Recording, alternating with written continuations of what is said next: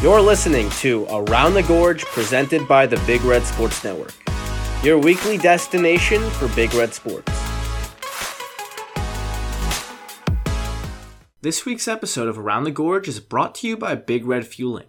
Managed by sports dietitian Alyssa Harrington, Big Red Fueling is open 5 days a week from 2:30 to 4:45 at Bartels Hall, offering both in and out of season athletes snacks to fuel their performance and recovery. On-site staff provide valuable knowledge to inform athletes of optimal snack choices based on exercise and personal goals. Follow Big Red Fueling on Instagram at Big Red Fueling for infographics about all things sports nutrition, including college-friendly recipes, post and pre-workout suggestions, supplement safety, and much more. And welcome back to another episode of Around the Gorge presented by the Big Red Sports Network. I'm your host, Anthony Sespi, joined by Matthew Furman, and we'd first like to break down what you can expect to find out on this podcast.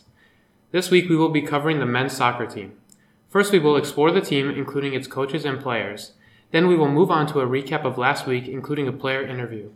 Finally, we will finish things off with a preview of the season ahead so you know what to expect down the road and what, ex- and what exciting games you should keep an eye on. Every week, we alternate sports to include every sport here on campus. If you are interested in listening to another team's episode, you can find all of our past episodes on Spotify or Apple Podcasts by following Around the Gorge.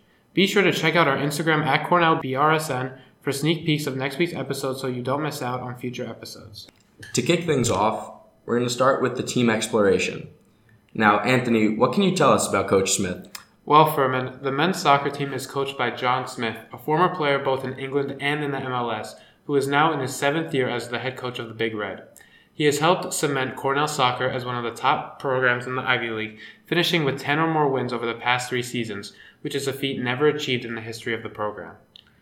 Last season, the Big Red finished with an overall record of 11 3 2 and a 4 2 1 record in the Ivy League, good for 14 points and third on the Ivy League table. This strong performance helped to propel them to be ranked third in the preseason poll this year, only behind Yale and Princeton. Furman, what can you tell us about the roster? Well, this year's team uh, consists of 25 returners, eight of whom are seniors, and also eight new freshmen. Offensively, they're led by senior Brandon Morales, who we'll hear from in a little bit, actually. His six goals and 15 points pace the squad and are tied for third best in the Ivy League, while his three assists also place him in third on the team. Now, in addition, fifth year senior Emeka Eneli continues to be a force for the Big Red, sitting second on the team with 11 points on the strength of three goals and five assists.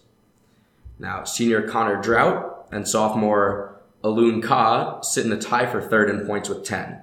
Drought, though, has six assists, which leads the team. On the other end, freshman Ryan Friedberg has started all 12 games for Cornell this year, posting a very impressive 1.01 goals against average, which is good for third in the Ivy League. His three shutouts also place him in a tie for second in the Ivy League. Overall, the Big Red entered the week ranked 16th in the nation, according to the United Soccer Coaches Poll, coming off a 2 0 week that saw them pick up an upset at number 7 Syracuse as well as at Brown. Following this week's action, however, the Big Reds sit at 9 and 3, which includes a 2 and 1 record in the Ivy League. And now we'll move on to a recap of the week. The team played two games in the past week, the first occurring on October 11th at Colgate University. The 16th ranked Big Red was favored coming into this matchup, but a stout Colgate defense that allowed only three shots on goal and route to a shutout was key to this game, as Colgate scored the only goal of the game in the 77th minute to pull off the upset and snap the Big Red's six game win streak. This was also Cornell's first road loss in nearly a year, a streak that stretched back to October 30th, 2021, to a loss against Princeton, and it's the first time an opponent has logged a clean sheet against Cornell since Yale did it on October 16th, 2021. After the loss, Coach Smith said, It was one of those games where, on the balance of play, I didn't think we did enough to win, but we probably didn't deserve to lose. The only notable stats from Cornell's end of the game come from midfielder Noel Ortega, forward Danny Lacco, and defender Nick Allen, who recorded the team's only three shots on goal in the rest of the match. Now, Cornell's second game of the week came against the University of Pennsylvania at home on the 15th. This was perhaps the squad's most important game of the season so far, with the winner of this match taking the top spot on the Ivy League table. Now, with that in mind, this was a very intense and physical game right from the start, with both teams gunning for the top position in the table. The scoring opened early when Connor Drought gave the Big Red a 1 0 lead in the 14th minute. However, UPenn struck back just five minutes later when Aaron Mesner scored his first goal of the season to tie the game at 1. There was no more scoring until the 36th minute when Stas Korzeniowski ran through the entire Cornell defense and scored, giving the Quakers a 2 1 lead. They wouldn't trail again for the rest of the game. Now, I have to say, I was there when he scored that goal. It was extremely impressive to watch him just beat the entire team three quarters of the length of the field and put it in the back of the net. So I'm glad he didn't touch the ball for the rest of the game. In the 58th minute, Emeka Eneli scored his third goal of the season with an assist by defender Brennan Mallett, tying the game at two. Now, unfortunately, Penn got the last laugh in this one with a minute and 48 seconds left when Leo Burney was able to convert a volley and give UPenn a 3 2 lead that they would carry until the final whistle, giving the Big Red their first Ivy League loss of the season. Now, Cornell outshot Penn 13 to 11 and had seven corner kicks compared to Penn's five, but Penn notched eight shots on goal compared to Cornell's four.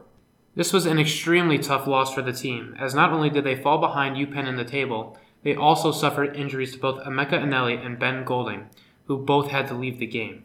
And I have to say, when that final whistle blew, the crowd was absolutely silent at what they just witnessed.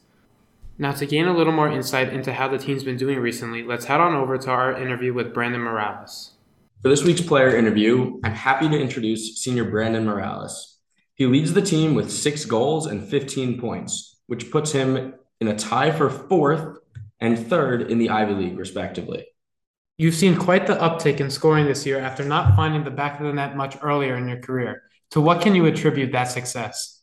Yeah, I mean, it's been kind of a, oh, I guess, like a breakout year or season, whatever you want to call it. I think it's just been confidence, more confidence, changing my mentality, and really understanding the way that that we play the game and being in the positions where once we recover the ball, being in that position so that that next pass is to me and I'm right in front of the the net so I can you know do my thing and score, and as well as you know being in, uh, in a role where I'm able to create and be able to give assists to my to my teammates uh, has actually been one of the biggest changes that we've had this year, especially um, with our personnel.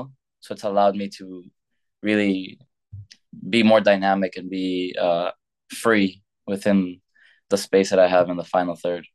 You mentioned obviously that some personnel changes have kind of had an impact. Do you think anything about coaching has had an impact on that kind of breakout you've been having? Uh, yeah. I mean, we've you know it's it's kind of like difficult to get good I guess like uh training session uh, like competitive sessions mainly because the season is is really uh short and there's a lot of games stacked together. Um but you know at least like 2 days before the game we do striker finishing and it kind of sets that tone where you know for me it's like having that quick recognition of oh I've seen this in in in training and this movement will work and just fine tuning the shot. So uh being able to be with coach John in those uh, striker finishing sessions has actually uh, been very helpful, and it's got given me that feel of like, okay, I understand the movements that I'm making and where the shot needs to go uh, come game time. That's great. Um, and obviously, this was a very tough week for the team as you guys went 0 and 2, and you were quite you were on quite the winning streak before, including an upset upset win over Syracuse. What do you think you guys can do to get back on track? We you know, it's kind of difficult because, you know, we've been the better team in these two games that we've lost. Um, but that's how sometimes soccer is, right? Sometimes the best team doesn't win. It's the team who puts the ball in the back of the net. So it's kind of cruel. Um, but for us, it's just sticking to our identity, being relentless, keep pressing the other team, um, and we will create chances. We will uh, come out with with more wins following this game. I mean, obviously we we have these two setbacks that we weren't expecting, but you know, it's a part of the part of the journey, a part of the season, and and we're just trying to quickly recover. So as we've gotten deeper into the season, I'm sure you know more players have started to find the field and gotten into the mix of things. Um, have there been any freshmen on the team who've really you know surprised you or really stood out to you and how well they've played? Yeah. Uh, well, one of them being Ryan Friedberg, our goalie. He's been, uh, you know, Ivy League Rookie of the Week, I think, two or three times. He's been a really great uh, addition to our team. He's, you know, made those saves that, you know, sometimes when uh, the center backs or, outside backs, you know, kind of, you know, misjudge uh, the play. He's there to make that big save and keep us still in the game. Um, another freshman would be Weston Carnival. He's been electrifying. Unfortunately, he ended up uh, picking up an injury, broke his collarbone, so we kind of lost him for the rest of the season. But you know, at least in the beginning, he was he was killing it. He I, I believe he had like two goals and an assist in the first five games. Then we have Daniel Samways, who's also been uh, someone who's who's provided a little more speed and, and agility, been more dynamic on the field. And then Andrew Johnson, our center back, he's been he's been a tough guy to get through. So right now, after this week, all four I mean all those three players that play in the outside have picked up injuries. So now the squad's gonna be looking a little different, but uh, we just gotta keep going and and you know those people who are in the bench just have to be ready and and step up to make the the team better. Now to kind of switch gears a little bit, what has been your favorite off the field moment with the team? Off the field moment.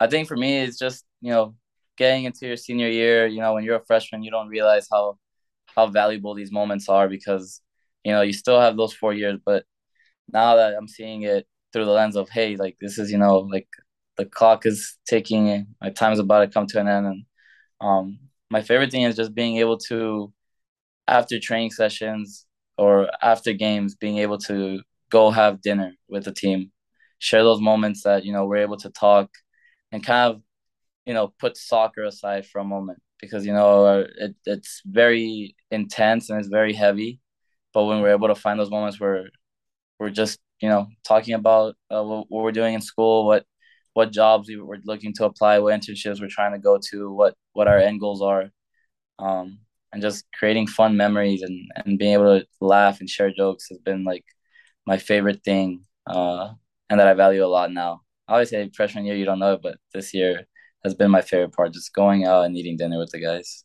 Awesome. Thank you so much for taking the time to talk to us, Brandon. Thank you. Awesome. All right. Well, so, it was so fun. Thank you for having me. Of course. That was great to hear from Brandon. And so now we'll take a look at the rest of the season preview.